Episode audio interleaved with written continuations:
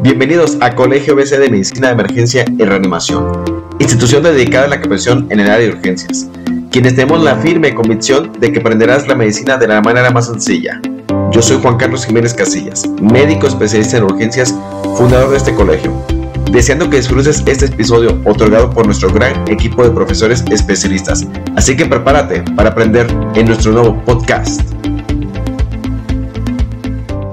Bien, comentaba al inicio que lo que es en RCP, lo que se sabe es muy poco porque recuerden que la pandemia aquí llegó en enero de 2020 y vino a cambiar el escenario, vino a cambiar el escenario, por lo tanto eh, se sabe muy poco. Recuerden que para poder publicar lo que es los chinos, los médicos chinos, tardaron eh, pues tiempo, tiempo en decir, oye, ¿qué onda con los de RCP? Bien, entonces, vean la realidad. En un estudio que se hizo para 123 personas en, el hospital de Wuhan, vieron que lo que es el primer, la primera situación de ritmo que vieron fue asistolia, entonces se vio en 122 personas que cayeron en paro y tuvieron este ritmo. Entonces, este ritmo, ustedes saben que es un ritmo que hace que tengamos poca posibilidad de éxito. Y luego el otro escenario fue también lo que es taquicardia ventricular y, y ventricular sin pulso, donde tenían poco éxito. Entonces, de todas estas personas que le hicieron, en promedio creo que son, fueron 132, nada más uno sobrevivió. Por lo tanto, ¿qué quiere decir? Que lamentablemente, lamentablemente, eh, tienen poca posibilidad los pacientes que caen en paro de salir de lo que es el COVID. Pero bueno, se trata de conocimiento, se trata de mejorar y aprenderemos durante el camino, qué es lo que está pasando. Bien, las causas, las causas por las cuales un paciente cae en paro, tenemos las causas que es, es H test.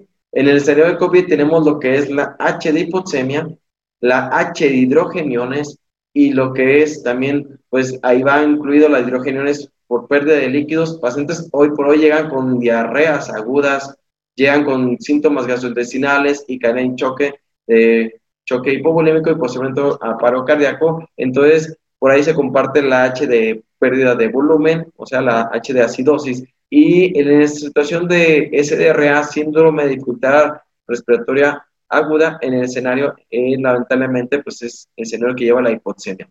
Bien, también tenemos la T, la T de trombosis, trombosis eh, pulmonar, por lo tanto, lamentablemente muchos pacientes caen en paro por falla respiratoria por la propia trombosis que se ha visto y se sabe.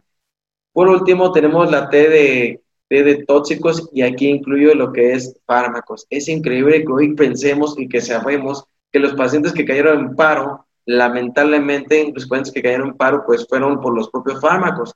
¿Y cómo es este escenario? Voy a aclarar en esto. Bien, a ver, voy a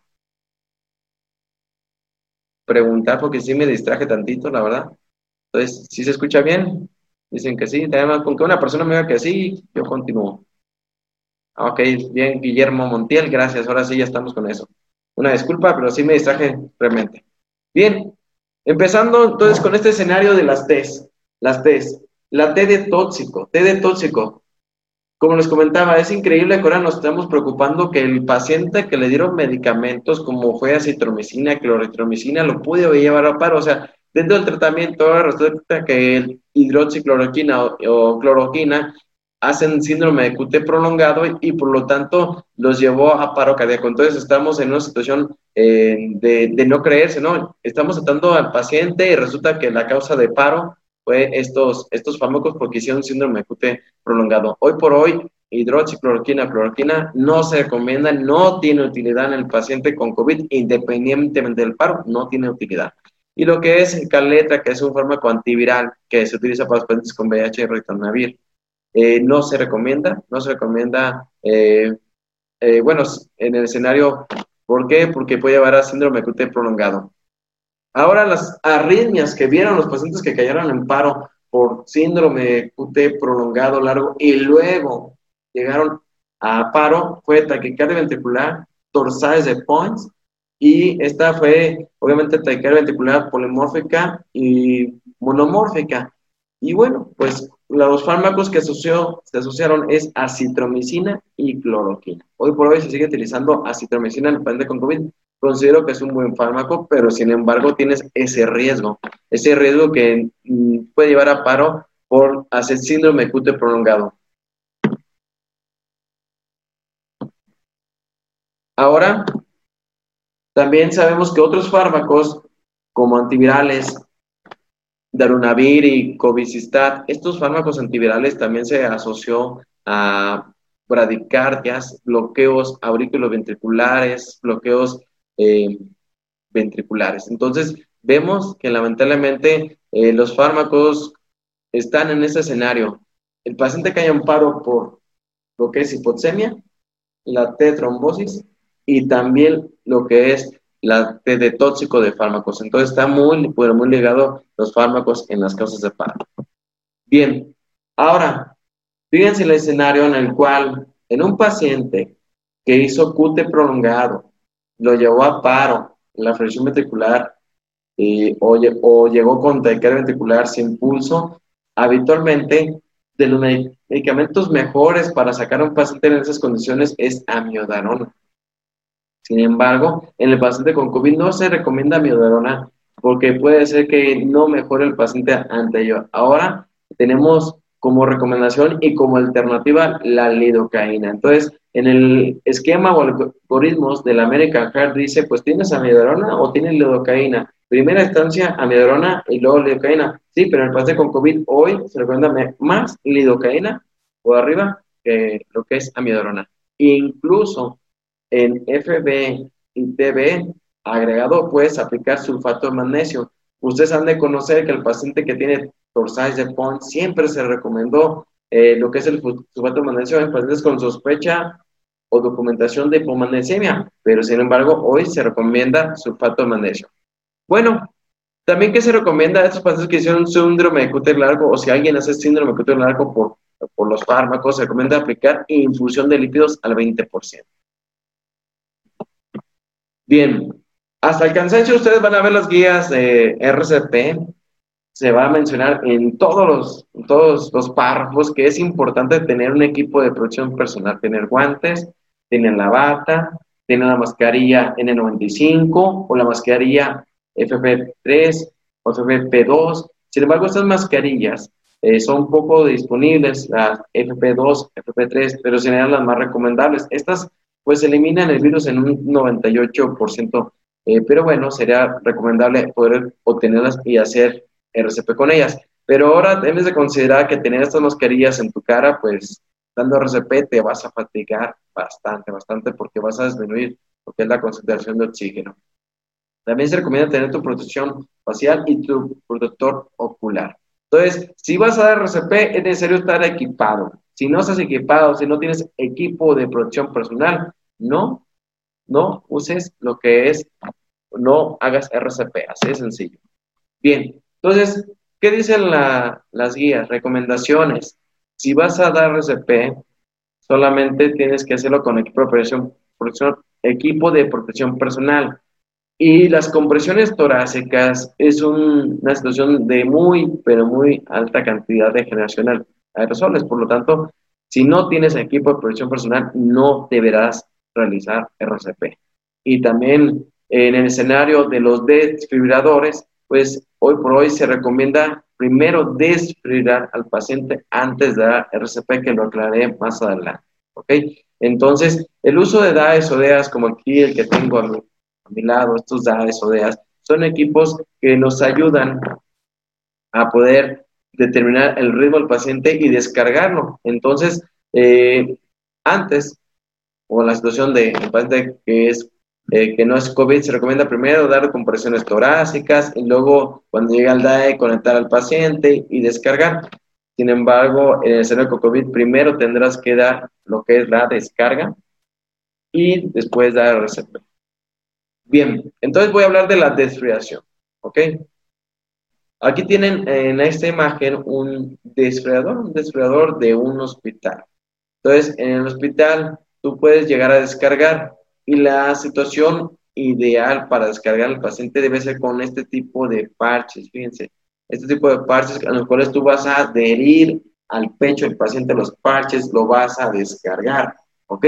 Lo vas a descargar sin estar haciendo estos movimientos y se los va a dejar, dejar fijos, obviamente, como es el protocolo. ¿Para qué? Para no estar una y otra y otra vez el paciente acercando. Ahora, se recomienda primero descargar, primero descargar antes de dar RCP. Y vean, se los pongo en rojo. Primero, primero dar tres desfibrilaciones.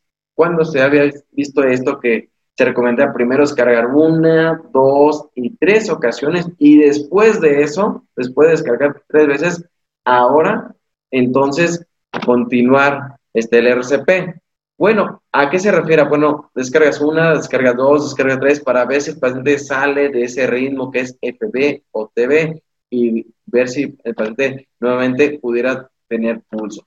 Sin embargo, al no tener pulso, pues tendrás que dar compresiones torácicas. Entonces, eh, es muy llamativo que podamos dar RCP, primero, perdón, dar tres descargas y luego dar RCP. Ahora, el número de integrantes, el número de integrantes. Yo les comentaba, por ejemplo, en mi hospital, en un paciente que no era COVID, era un interno, dos internos, tres internos, cuatro internos, cinco internos para dar RCP, y quien estaba en la vía aérea, una enfermera, asistente de la enfermera y un montón de gente alrededor del paciente, y alrededor éramos como 10. Y eso no es malo, pero cuando llega COVID, en COVID, en un paciente que cae en paro, pues lamentablemente no puedes tener tanta gente alrededor, pues es grado de alto de contagiosidad. Por lo tanto, se recomiendan cuatro personas para el evento. Entonces, debe estar uno en la vía dos, eh, el segundo, dando compresiones, tres, aplicando fármacos y, posiblemente desfibrilando, y cuatro, el líder. Y el líder también puede hacer funciones de aplicar fármacos o también puede hacer funciones de estar descargando, pero la situación es que nada más son cuatro, ¿no? O sea, cuatro como máximo, incluso algunos dicen nada más tres. O sea, el mínimo de personas que intervengan porque este es un procedimiento de alta cantidad de generación de aerosoles. Bien, entonces, ¿cuándo no da RCP? Estas son las pautas que le estaba comentando hace un momento. ¿Cuándo no da RCP? Bueno, si la persona no, eh, no soporta el equipo de protección personal porque aumenta mucho la temperatura, es una persona que puede generar golpe de calor o que tiene ese antecedente, pues no se recomienda dar lo que es RCP en estas situaciones. Está contraindicada la RCP, por lo menos para la persona. Ahora dice la guía, si la persona que va a dar RCP eh, tiene un COVID positivo, o sea, es persona infectada por COVID, pues tampoco se debe recomendar dar RCP. Y la situación no es por el paciente, no es por el paciente, porque el paciente ya está, ya paro por el COVID, es por la situación de las personas que están alrededor de ellas porque pueden llegar a infectarse. Bueno, dice la guía, ahí dice la guía, no se recomienda, ¿no? No debería dar por sí, porque la persona va a generar aerosoles, pero también incluso la persona está infectada, pues no debería estar trabajando, porque pues si no está generando ahí el, compartiendo el virus, pero bueno, lamentablemente hay muchos portadores asintomáticos. Entonces, cuando no, prácticamente que no tolere el equipo de presión personal o persona, que eh, la persona eh, tenga claustrofobia ante el escenario de colocarse un equipo y dar RCP. Y recuerden que dar RCP va a generar un montón de sudoración, va a aumentar la temperatura y es bastante incómodo y vas a absorber este, mucho este, de las secreciones del paciente en tu equipo. Bueno, ahora, eh, para continuar, en el RCP básico, ¿qué se recomienda? ¿Qué se recomienda? Nada más voy a preguntar si me siguen escuchando bien. Dígame alguien, por favor, si me escucha bien. Sí, ya con eso, Guillermo Mundial, gracias. Bien, entonces, RCP básico. Dice, ¿ustedes recuerdan el ver, oír y sentir? Que ya hace mucho tiempo ya no se recomendaba. Eso ya quedó en la historia, el ver, oír y sentir. Cuando yo era estudiante de medicina decía ver, oír y sentir. Bueno, pues se sigue diciendo que no se debe aplicar y cuando llega el paciente con COVID, pues lo volvemos a remarcar. Aquí le voy a poner un atache, ahí, a ver si se ve. Ahí va, una y dos, que no. O sea, no puedes llegar a abrir la viera del paciente, no debes tocar o estar cerca de la viera del paciente porque te vas a contaminar. Entonces, en lo que refiere a la viera, al paciente con paro, pues hay que estar prácticamente sin estar cerca. Incluso tendrías que colocarle un paño al paciente, poner algo para que evite generar aerosoles. Entonces, aquí no se vale andar verificando a ver si respira o no respira. Con tan solo ves que no respira y no tiene pulso, pues se está en paro. ¿Ok? Y también el apoyo de la activación del servicio médico de emergencias, pues debe ser con un, con un celular, en el cual puedas eh, seguir indicaciones. Esto no es nada nuevo, desde 2010 se viene recomendando el uso de celular para lo que es el RCP.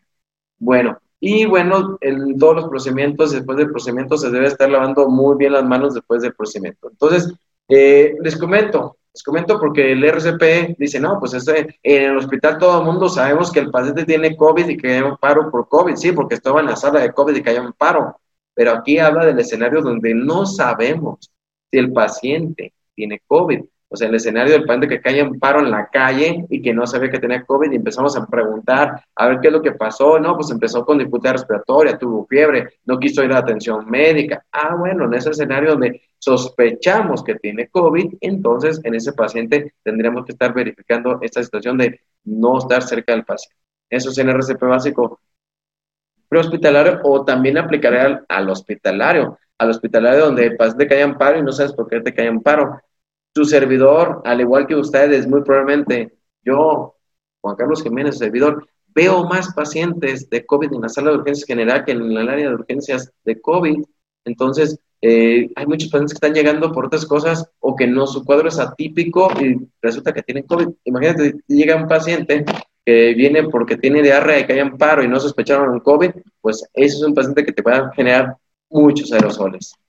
Bueno, entonces, ante el escenario de que el paciente eh, no puede, no sabemos si tiene COVID, pero sospechamos que tiene COVID, entonces hay que considerar que primero debe estar vestido, primero debe estar listo para dar tu RCP. Primero debe estar listo para dar tu RCP y luego dar compresiones torácicas. No se vale aquí eh, tratar de ser el héroe. Aquí no hay héroes en, la medicina, aunque hay mucho que digan el héroe de la plata blanca. No, no hay héroes, somos trabajadores, nos gusta nuestro trabajo, somos médicos, nos encanta todo esto, pero aquí no hay héroes. Hay que hacer lo mejor posible por el paciente, pero esa persona se puede llegar a infectar y deja de trabajar. Entonces, y nos contagiamos. Bien, entonces, realice compresiones torácicas este, con un filtro. Si vas a aplicar lo que es bolsa, válvula, mascarilla, un filtro EPAT o un filtro viral, que veremos más adelante. Bien, por ahí me dicen que un poquito más lento, no importa, aquí me voy más lento, yo no llevo prisa, no si ustedes llevan prisa, pero yo no llevo prisa, entonces eh, con tranquilidad me voy y también pues, váyanse tomando el café porque esto va a estar bueno. Bien, puse dos manos, fíjense esta imagen, aquí la imagen que tienen es que deben de utilizar sus dos manos, esta técnica se llama V y M, ¿ok? V y W prácticamente utilizas tus dos pulgares, tus dos pulgares para dar presión sobre la mascarilla y tus otros cuatro dedos en lo que es el maxilar eh, inferior. Entonces, hacer la técnica V y M o V, W, eh, cierra muy, pero muy bien lo que es la boca del paciente. Arriba tenemos lo que es el filtro viral, el filtro EPA. Entonces, eh, debe estar siempre colocado, ¿ok?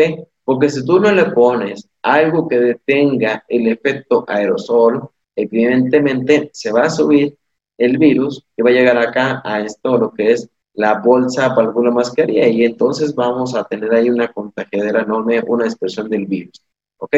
Entonces, esta es la técnica más adecuada y correcta para hacer un buen sellado. Tienes siempre utilizar el filtro ETA o, o filtros virales bacterianos.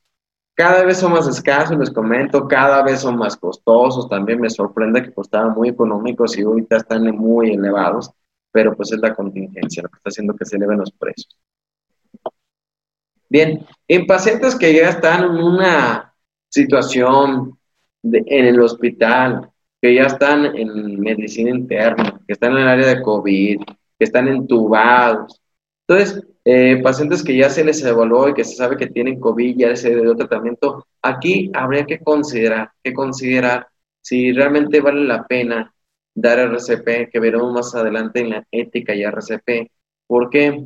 Porque estos pacientes ya tienen una evolución, a lo mejor parte de ellos duró 10 días estando en el hospital, se dio manejo, Y bueno, pues entonces vamos a ver si realmente vale la pena dar RCP, lo analizaremos al final de nuestra charla.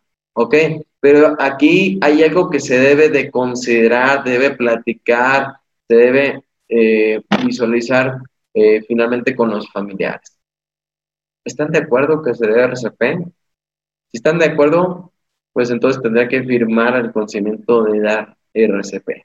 Si el familiar no está de acuerdo, entonces orden de no reanimación. Entonces, esto es importante, ¿por qué? Porque imagínense el escenario de que ocurre de repente el paciente no sabemos si los familiares quieren o no quieren que se dé RCP. Entonces, ante la duda, el profesional de azul llega, no, pues no sabía, no me dijeron, empezamos a dar RCP y eso genera una posible contaminación.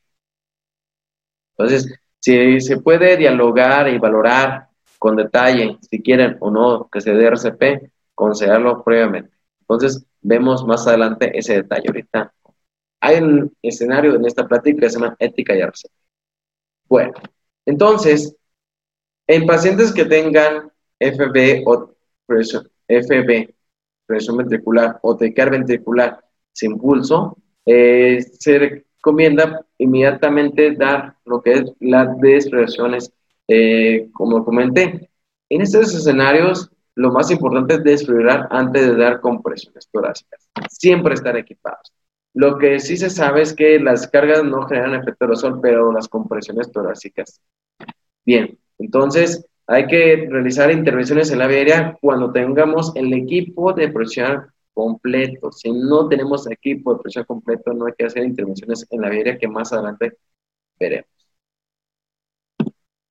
Bien, ahora, algo que no estaba muy recomendado, que no era bien visto por la América hace algunos años, no era bien visto por la América hace algunos años y que hoy tienen mucha, mucha importancia y que, bueno, eh, su servidor ha tenido oportunidad de, de, poder utilizarlos. Son estos, estos equipos que van equipos mecánicos. Fíjense, cómo viene a revolucionar el COVID es muy llamativo. Yo creo que algo sí va a quedarse al final de, la pandemia en COVID. Por lo menos va a ser que nosotros nos pongamos a leer más. Yo creo que la gente, los médicos, las enfermeras, paramédicos, todo lo que se dedicamos a la profesional de la salud, estamos todo el día a ver qué hay nuevo, qué hay nuevo, qué hay nuevo en RCP. Y esto es algo que pudiera llamarle la atención. ¿Por qué no nuevo? No es nuevo, ya tiene muchos años en el mercado y nadie volteó hacia ellos. ¿Por qué? Porque son muy costosos, esa es la realidad. Son muy costosos y poco accesibles. Estos equipos que son dispositivos mecánicos para dar compresiones son muy, pero muy costosos. Lo último que sé de este precio aproximadamente eran de 200, eran de 400 mil pesos mexicanos estos equipos. Entonces son muy costosos. Entonces yo cuando daba mi plática de RCP, pues decía, bueno, pues como no tenemos eh, finalmente estos equipos, pues hay que darle compresiones con guantes y ya, pues era más económico gastar unos guantes que nada comparado con estos 400 mil pesos mexicanos en promedio. No sé cuánto cuestan ahorita. Pero bueno, estos equipos son muy costosos, pero pudieran sustituir las compresiones en el paciente. Pudieran sustituir las compresiones en el paciente que las del profesional de salud. Ya no las vamos a dar, las va a dar estos equipos. Este equipo que se llama Lucas, que tenemos aquí en la imagen, el equipo Lucas aquí eh, se recomienda más para ambiente prehospitalario porque incluso se adosa o se adapta la camilla a la camilla de lo que es eh, de transporte en el hospital. Y este que es más grande, esta tablita azul que se llama Autopulse, eh, bueno, se adapta a la cama. Entonces es bastante. Lo que voy a mostrar en un momento es un video utilizando este equipo que se llama Autopulse. Quiero aclararles y que quede bien entendido el video. El video era para pacientes no COVID, se hizo algunos años antes, no es para pacientes COVID porque van a decir, oiga, no tienen equipo de protección personal, ¿no? E incluso les comento, este, en el video te van a llamar la atención, la persona que da compresiones, la persona que da compresiones no sabe dar compresiones, no sabe compresiones, lo van a criticar, este, pero no sabe compresiones, pero sí es muy efectivo definitivamente y fuera un buen escenario para dar compresiones en el escenario COVID porque ya no lo vas a hacer. ¿Cuánto tiempo dura este equipo Autopulse, en promedio la pila dura 45 minutos dando compresiones continuas. Entonces son bastante, bastante tiempo, la verdad, que, que pudiera darte de, funcionamiento. 45 minutos de RCP son muchos y más en el escenario con COVID. Entonces, veremos este, este video, como les comento. Eh, la persona, como les digo, pues no sabe dar RCP, pero sí tenemos un equipo que da bien RCP. Se recomienda únicamente en adultos, no se recomienda en mujeres embarazadas o personas que tengan menos de 1.5 metros, ¿ok? Entonces únicamente adultos, pacientes pediátricos no, esto está ajustado únicamente para adultos de acuerdo al peso que se le va a generar sobre la, lo que es ahí en, la, en el tórax. Entonces, este equipo se adapta al pecho del paciente. Lo único que tenemos que hacer es colocarlo por debajo eh, de lo que es el paciente y damos lo que es el play o inicio. Y luego aquí en el video muestran la persona que está como líder, en el cual pues está dando indicaciones, la enfermera, el médico que están ahí atendiendo, le está diciendo que el paciente está grave, eh, que llegó por una situación y que vamos a, finalmente a darle manejo, pueden aplicar el acceso intravenoso sin problema, la persona que está en la vía aérea, pues ahí está eh, facilitando el procedimiento porque no se están estorbando, hay más espacio para trabajar, e incluso te puede ayudar en el manejo de lo que es la desfibrilación. Ahí en el escenario de la desfibrilación es bastante, bastante cómodo porque lo único que tienes que hacer es parar el equipo, poner stop. Cuando ha dado 30 compresiones, van a stop y luego descargas. ¿Por qué? Porque tienes aquí la imagen eh, de, que requiere una desfibrilación y luego, después de que ves la imagen de la desfibrilación, pues ya continúas con RCP. Entonces, ahí está descargando. Entonces, estos equipos se llaman AutoPulse. Hoy por hoy están recomendados en el escenario de COVID, ¿ok? Evitaría que tú dieras compresiones al paciente. Duran 45 minutos en la pila. El problema, como siempre, es adquirirlo, ¿vale? Ok, ahora vamos a hablar de un escenario que también no es nuevo, no es nuevo, pero que está tomando revolución ahorita con la contingencia. Se llama RCP en posición prono o RCP reversa también llamada. Entonces, esto, el RCP prono, tampoco es nuevo. ¿Vale? En 1960 más o menos el RCP empezó a tomar importancia y se escribieron las guías internacionales de RCP. Eh, esto es de 1986 para acá. Eh, lo de RCP se ha dado desde la antigüedad, desde que existe el hombre siempre se ha dado RCP, ¿sale?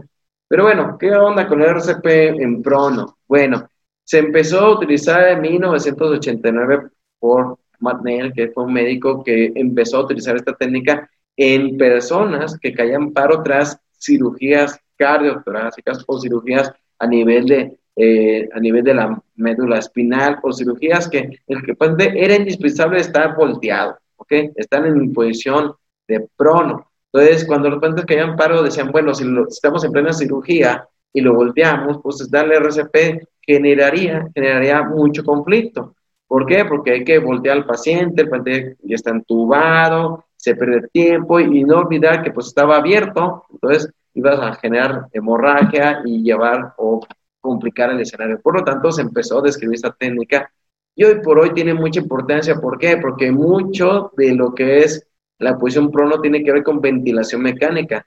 En SDRA, la posición prono está tomando mucho auge en el tratamiento eh, del paciente con SDRA en COVID, que en algún momento vamos a traer un experto aquí eh, que nos va a hablar de SDRA en prono, que en las próximas pláticas para que estén pendientes. Pero bueno, entonces, dar compresiones torácicas en la espalda del paciente hoy tiene importancia, ¿ok? Debe ser evaluada este, la, por medio de capnografía. Entonces, medir el CO2 en el paciente es la manera ideal para este tipo de pacientes, este tipo de paciente que le vas a dar a compresiones por la espalda y verificar que también te está yendo verificando el nivel de CO2, ¿ok? Entonces, te dice, si tus compresiones torácicas bueno, en la espalda, pues, porque son tórax, la parte de espalda, no son efectivas y el paciente se puede voltear, pues que se voltee para que te hagas compresiones a nivel del tórax anterior. Pero si no se puede voltear, entonces continuarías con RCP en prono. Entonces, esto es en RCP en prono, también llamado RCP reversa.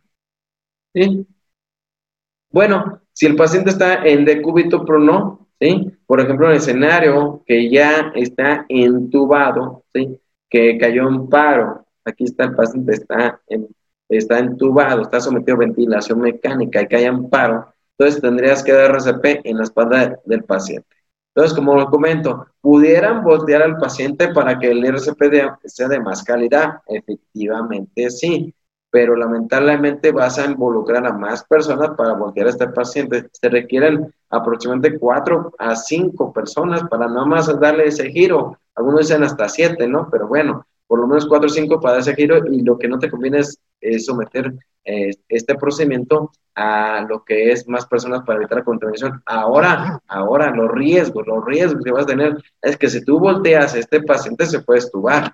Entonces, puede ser, se puede ir a la línea arterial o la línea venosa que a veces está al lado en los movimientos. Y como es el RCP urge darlo, pues se recomienda darlo en esta posición prono, ¿ok? Entonces, hay que dar posición prono. Si el paciente está entubado, se puede dar posición en prono sin problema. Si el paciente no está entubado, estaba en posición prono, lo puedes voltear y te va a ir mucho mejor. ¿vale? ¿Cuál es la técnica entonces? La técnica es hacer compresiones torácicas a nivel eh, de entre los homóplatos, las escápulas, con una compresión entre 5 y 6 centímetros. Y es lo mismo, fíjense, es lo mismo como dar las compresiones de la parte anterior de entre 5 y 6 centímetros y a la velocidad de 100 a 120 por minuto, como es actualmente las compresiones en esa velocidad. De 100 a 120 por minuto y una profundidad 5 a 6 veces por minuto. Ok, como comenté, si el paciente está entubado, recomendable voltear al paciente, poner en posición supino para continuar las compresiones a nivel de tórax. Si el paciente este, no está entubado, ¿sí? pudiera ser mejor que lo volteen, siempre cuando se pueda. ¿Ok? Bueno, ¿hasta qué? Hasta el momento que tengamos pulso. ¿Ok? Entonces, observamos esta imagen. Fíjense. Aquí, pues la persona tiene su equipo de protección personal, no es una imagen ideal porque debe estar totalmente cubierto, pero lo de menos es eso ahorita, es una imagen gráfica nada más, donde aquí la persona está haciendo sus brazos, ¿sí? entrelazando sus brazos para eh, con una angulación de 90 grados sobre lo que es entre los homóplatos de lo que es el paciente. Entonces, eso debe quedar claro entre los homóplatos. Bueno, y una persona en la parte de abajo va a colocar su mano para dar contrapeso, ¿sí? Para darle presión hacia lo que es el ventrículo izquierdo, empujar el corazón y permitir lo que es el relleno ventricular, el relleno ventricular. Ahora, ahora estamos, eh, si tú tienes una tabla, también pudieras utilizar la tabla y te puede llegar a beneficiar porque el paciente finalmente le está dando un soporte en una superficie rígida, ¿ok? Entonces, así es como se recomienda si no tienes una tabla y alguien coloque su mano para colocar y darle mejor presión sobre su eh, tórax posterior. Bien, también pues se imaginarán, si, si, la, si, si no topamos desfibrilar en la parte anterior, pues también podemos desfibrilar en la parte posterior. ¿Cómo vamos a colocar las balas? Es una pregunta muy sencilla, ¿no? Pues cuál, ¿cómo lo coloco? Entonces, tendré que colocarla en la línea axilar media izquierda, lo que es aquí, línea axilar media izquierda, y en la escápula derecha, ¿ok? Para permitir la descarga, ¿ok? Casi como si fuera en el paciente normal, en la posición normal, pero en la eh, volteado. Entonces, así es como se debiera descargar eh, de manera correcta a un paciente. Bien, continuamos con otro escenario que ya lo había comentado en lo que es cuando hablamos de vía aérea eh, de manera manejo en general, pero hoy por hoy pues estamos hablando de RCP y no va a ser eh, evitar hablar de este tema que es RCP y aérea. Ok, entonces si no han visto este, esta plática, pues ya lo van a escuchar.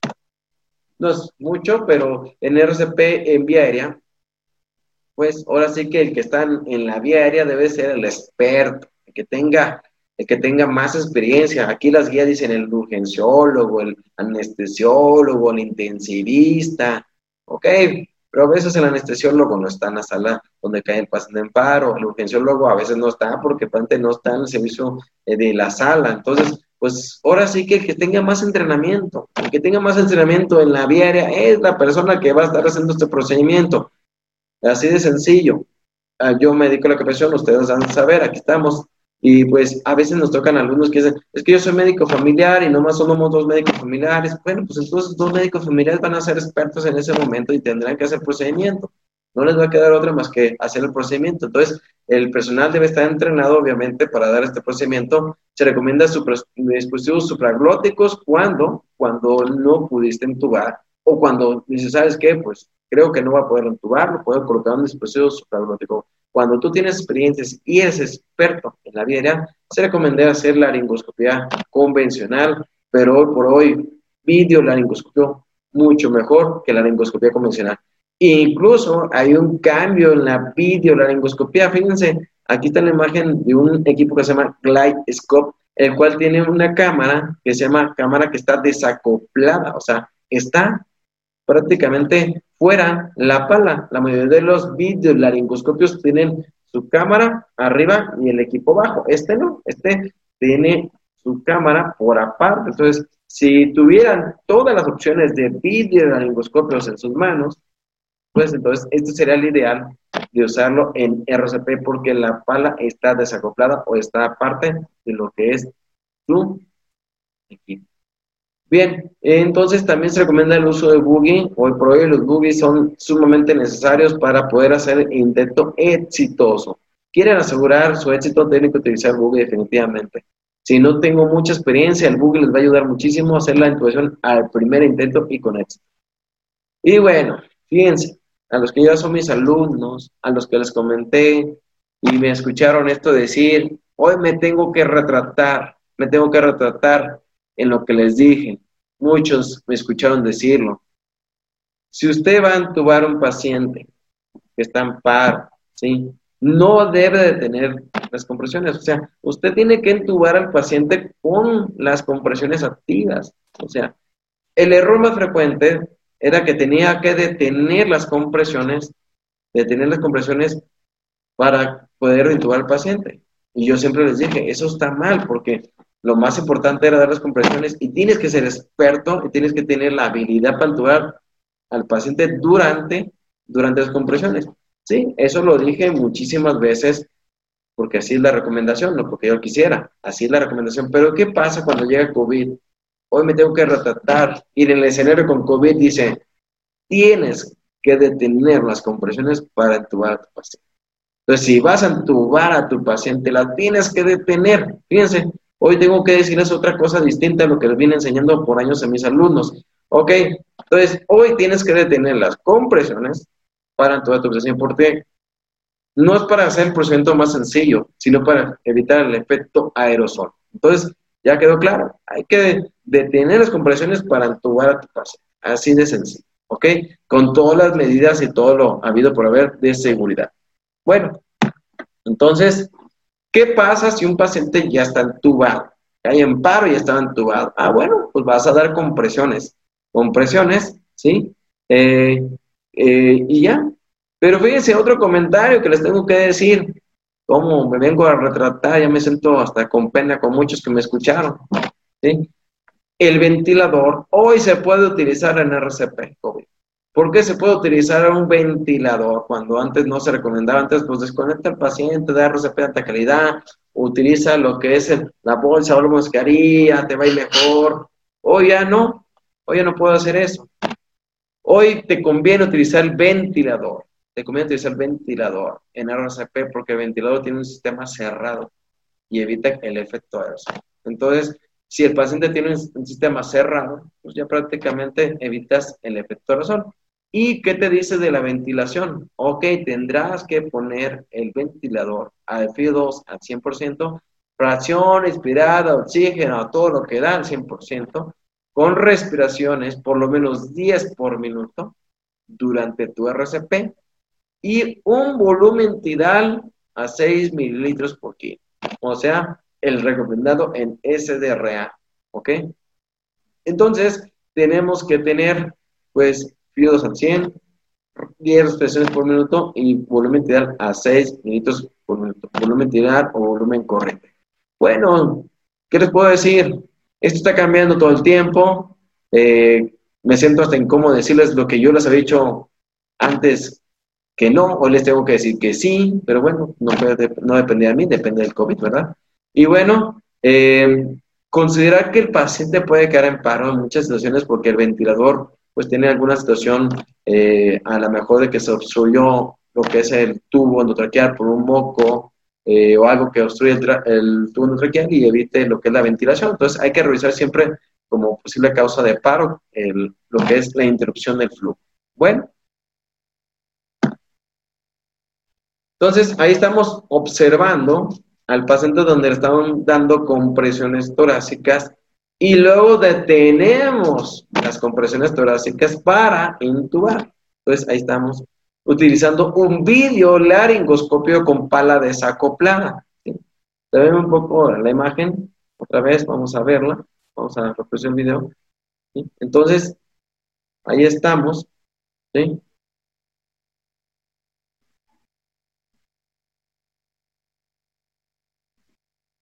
A ver, ¿por qué no me dejan? Ah, qué caray, déjame regreso.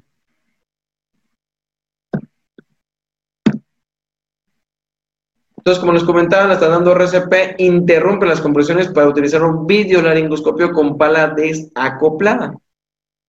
Bueno, entonces se interrumpen las compresiones y podemos realizar el procedimiento con un videolaringoscopio con pala desacoplada. ¿Vale? Ahora, aquí está lo que yo vine a comentarles en mis pláticas, en mis charlas de diaria, en el paciente con COVID, en las prácticas, aquellos que tomaron el curso con su servidor, a los que tomaron en línea. Esto es el escenario que se recomienda. Miren, está prácticamente este, hacer procediendo con videolencoscopía. ¿ok? Aquí estoy utilizando el Long Focus, que es un equipo de videolencoscopía donde tiene lo que es una pala o u hoja de desmontable. Entonces, sería más recomendable la pala desacoplada. Aquí está acoplada. Fíjense cómo se observa, qué bonito se ve cuando entra el boogie y luego pasa el tubo traqueal. El boogie va por delante del tubo traqueal, te permite con técnica de educanto que se llegue a insertar con éxito, ¿ok? Entonces, esto eh, sería una súper recomendación ante el en el escenario con COVID. Por última vez, vamos a repetir este video donde estamos listos, observamos lo que es la glote del paciente, metemos lo que es boogie, pasa las cuerdas vocales, ¿sí? Y luego retiramos el boogie, colocamos nuestro dedo para sellar en lo que llega la bolsa válvula mascarilla. Ahora lo vamos a hacer en un paciente real. Ahí está su servidor, esto ocurre en mi hospital. ¿sí? Entonces, ahí está con un paciente real la intubación con uso de boogie, tubo traqueal, técnica correcta, técnica de educanto, y bueno, ahí se está introduciendo lo que es el tubo traqueal con el equipo de presión personal completo. Verán la cajita para evitar aerosoles. Ahí va, está avanzando lo que es el boogie. Y luego lo que es el tubo traqueal. Retiro el boogie, pongo mi dedo para cubrir el tubo traqueal. Y luego eh, la llegada a lo que es, en este momento fue la bolsa mascarilla, ¿ok? Entonces, esta es la técnica de intubación. Esta es la técnica de intubación. Si ustedes quieren intubar a un paciente, esta será la técnica correcta. Voy a repetir el video, ¿sí? Para que lo veamos por última vez. Entonces, tenemos que utilizar videolingoscopios, recomendable en RCP también. En todo COVID se recomienda, pero también en RCP. Utilizar boogies, utilizar la técnica de Educanto, o sea, utilizar el boogie, tubo traqueal ya montado y pues insertarlo. Aquí estamos con un paciente real, el paciente llegó muy grave a la sala de urgencias y bueno, se intubó. Ahí está, ¿vale? Entonces, esto debe ser en vía aérea el paciente con COVID.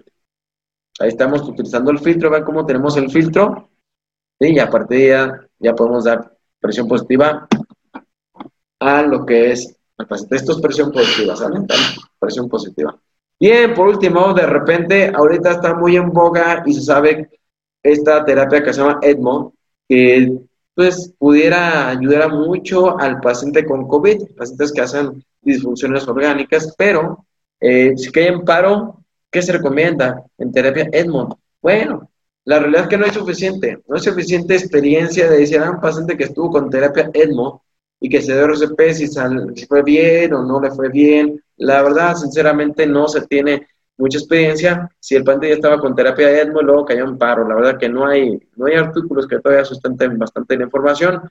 pero también considerar, si el paciente llegó a la etapa de utilizar lo que es una terapia de ECMO, pues también eh, ya valorar si realmente funcionaría darle RCP, porque es un paciente que tendrá poca o nula recuperación. Bien, por último, hablaré de la ética y RCP. Entonces, por último, sus servidores, porque ahorita viene el doctor, eh, doctor Franco a hablar con nosotros de algoritmos en el manejo. Pero su servidor, vamos a hablar el último escenario de ética y RCP. Porque esto es muy preguntado siempre. Siempre se pregunta, oye, ¿a quién le doy? Si le doy, no le doy, conviene, ¿qué hacemos? Y no es la excepción en el escenario de COVID, claro, claro. Entonces, ¿qué se sabe? El, el, RCP es un tratamiento como tal un paciente que ya cesó sus signos vitales, ¿ok? Entonces, de primera instancia, deberíamos nosotros como profesionales de la salud decirle a los familiares cuando ya vemos que el paciente no se va a recuperar o vemos que está muy grave o que el paciente finalmente no vemos que tenga éxito, si quiere o no que se reanime. Tenemos que preguntarle a los familiares, oiga, en caso de que caiga un paro, ¿usted está de acuerdo que se le dé RCP a su familiar? Y es una pregunta que ha hecho su servidor y genera mucha molestia, mucho problema, porque luego dicen, entonces, ¿qué significa? Que no le van a hacer nada, no van a luchar por él, y la gente nos toma en esa situación de, de, decir, bueno, como que no quieren luchar o qué, pero realmente deberíamos de considerar desde un principio decirle, oiga, si cae en paro, ¿qué hacemos? Porque luego viene la situación de que, eh, de que se dé o no se dé. Entonces, primero, informar al paciente, es un paciente grave, que es potencialmente va a llegar en paro, entonces reanimar o no reanimar. Y si no quieren reanimación, que se firme el consentimiento informado y ya, ya estamos por enterados que esa persona no se va a reanimar y que también nos vamos a evitar un efecto aerosol. También, pues, hay situaciones legales de organización de los propios hospitales, donde a lo mejor ellos pongan sus reglas. Como esto es internacional, es la pandemia no nomás en México, es en todo el mundo, pues entonces cada hospital puede decir, ¿saben qué? Como ocurrió, como ocurrió eh, de manera, este, en los primeros hospitales en, China, en España, en Italia, dijeron, ¿saben qué? Pues eh, no vamos a reanimar a los pacientes que caigan en paro porque pues ocupamos ventiladores, ¿no? Ocupamos ventiladores y, y, y si prolongamos la agonía de este paciente o algo, pues entonces pues vemos, ¿no? Entonces, eh, eso también se vale saber, porque de repente si tienes eh, pocos ventiladores y los pacientes caen en paro y, estás ahí aferrado a sacarlo de paro, pues también consideras, también si, si le ve bien y también valoras si el paciente va a ser rescatable, va a ser rescatable y eso a lo que voy, ¿es rescatable el paciente? también valora eso. Hasta el día de hoy nada es certero en COVID, no hay tratamiento definitivo, no hay la píldora mágica que resuelve el problema, entonces valora también eso. No estoy diciendo que no le des, pero sí también valora todas esas situaciones. situaciones ¿Ok? En los riesgos de reanimar a un paciente es un procedimiento de muy alto riesgo, la RCP, muy alto riesgo. Recuerden, tres procedimientos de alto riesgo. Uno, manejo de la vidriera. Dos, dar RCP. Y tres, nebulizaciones. Entonces, estás en uno de los más altos riesgos. Y bueno, siempre tendrás que tener equipo de protección personal y haya disponibilidad. Si no tienes equipo de protección personal, pues no deberías dar RCP. ¿Ok? Y bueno, tristemente, tristemente aquí a los reanimadores legos, ¿qué es un reanimador lego? Esa es una persona que no es profesional de la salud, pero que tiene capacidad de dar RCP, aquí no están incluidos. Aquí no están incluidos, únicamente no están incluidos los profesionales de la salud. No se vale que alguien que quiera aprender RCP, oye, oye, te voy a, tengo la oportunidad de aprender RCP. Aquí no es para aprender RCP, parte con COVID. No puedes estar ahí aprendiendo a ver qué pasa. Eso es contaminarte y un riesgo elevado. Entonces, no es momento de andar aprendiendo. Así como ocurre en la vida, que no es momento de aprender en tubar pacientes en pacientes con COVID, tampoco ocurre en lo que es el RCP. No es momento de aprender. Aquí debe estar que ya tiene experiencia, sabe qué hacer, y tiene muy buen adiestramiento.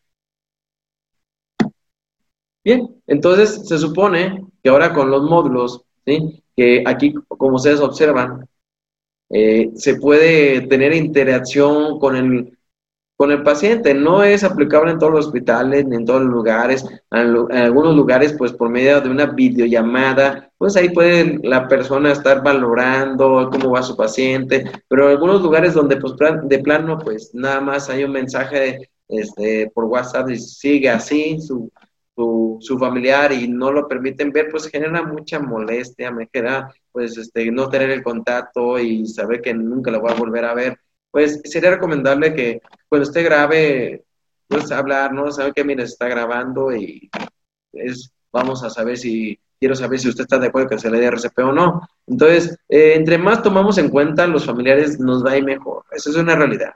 Entre más tomemos en cuenta los familiares, será mejor. Pero existen muchas barreras, porque el médico que está dentro de la sala de COVID, pues no puede salir, salir con su traje eh, contaminado a dar informes. Entonces, por ello, tendré que utilizar la tecnología o otras personas a dar informes y también incluye lo que es el RCP, de que la persona que está aquí de informar sabe que su paciente está grave, se quiere, se cae en paro, está de acuerdo que sea RCP y que tenga esa experiencia porque definitivamente puede generar mucha, mucha, mucho disgusto, sobre todo porque pues no ven a los a los pacientes, ¿ok? Entonces siempre tomar mucho en cuenta a los familiares y estar atentos y evitar problemas problemas de todo tipo, ¿no? Por último, ¿sí? Entonces, eh, este artículo nos viene a, decir de los pacientes que se debería, debería dar RCP y a quienes no tanto, ¿ok? Eh, bueno, prioridad uno, ¿a quién? Pues sí, este, sí, sí, sí es viable dar RCP, ¿no? Aquel paciente, pues que está este, en una terapia intensiva, que su problema puede ser reversible, que tendrá posibilidades de éxito. No involucra la edad. Aquí no dice si tiene 25 años o si tiene 80 años, pero, pero bien sabemos como profesionales de salud que el que está más joven tendrá más posibilidades de éxito que el que tiene más edad también. Eh, eso es algo que se deberá considerar, ¿no? Ok, prioridad dos, aquel paciente que está grave, que está aumentando su problema poco a poco y que necesitas estar este, monitorizando y que cae en paro, pero que está en unidades de terapia intermedia. Entonces, pues también ellos eh, considerar eh, el RCP de prioridad. Los de prioridad 3 son pacientes que, pues de plano, ves que no van a poder salir ni con el RCP.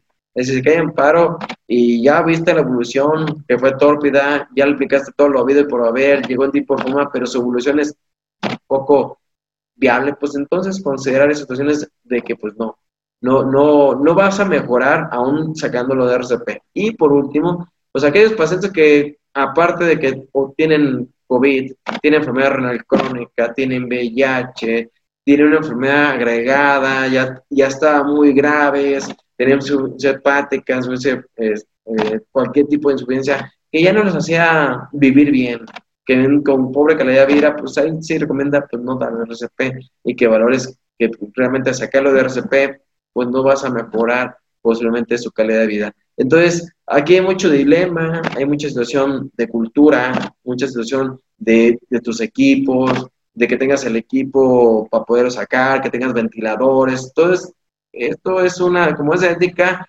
cada quien podrá dar su opinión de acuerdo a sus consideraciones, de acuerdo a donde trabaje, de acuerdo a cómo estén integrados su equipo de RCP. Bueno, entonces, por último, dice algo que se llama justicia distributiva. Justicia distributiva es que, pues sería bueno que tuviéramos equipo para todos, que se le dé tratamiento parejo a todos y que se le dé las mismas condiciones para todos, pero sabemos que a veces no es así.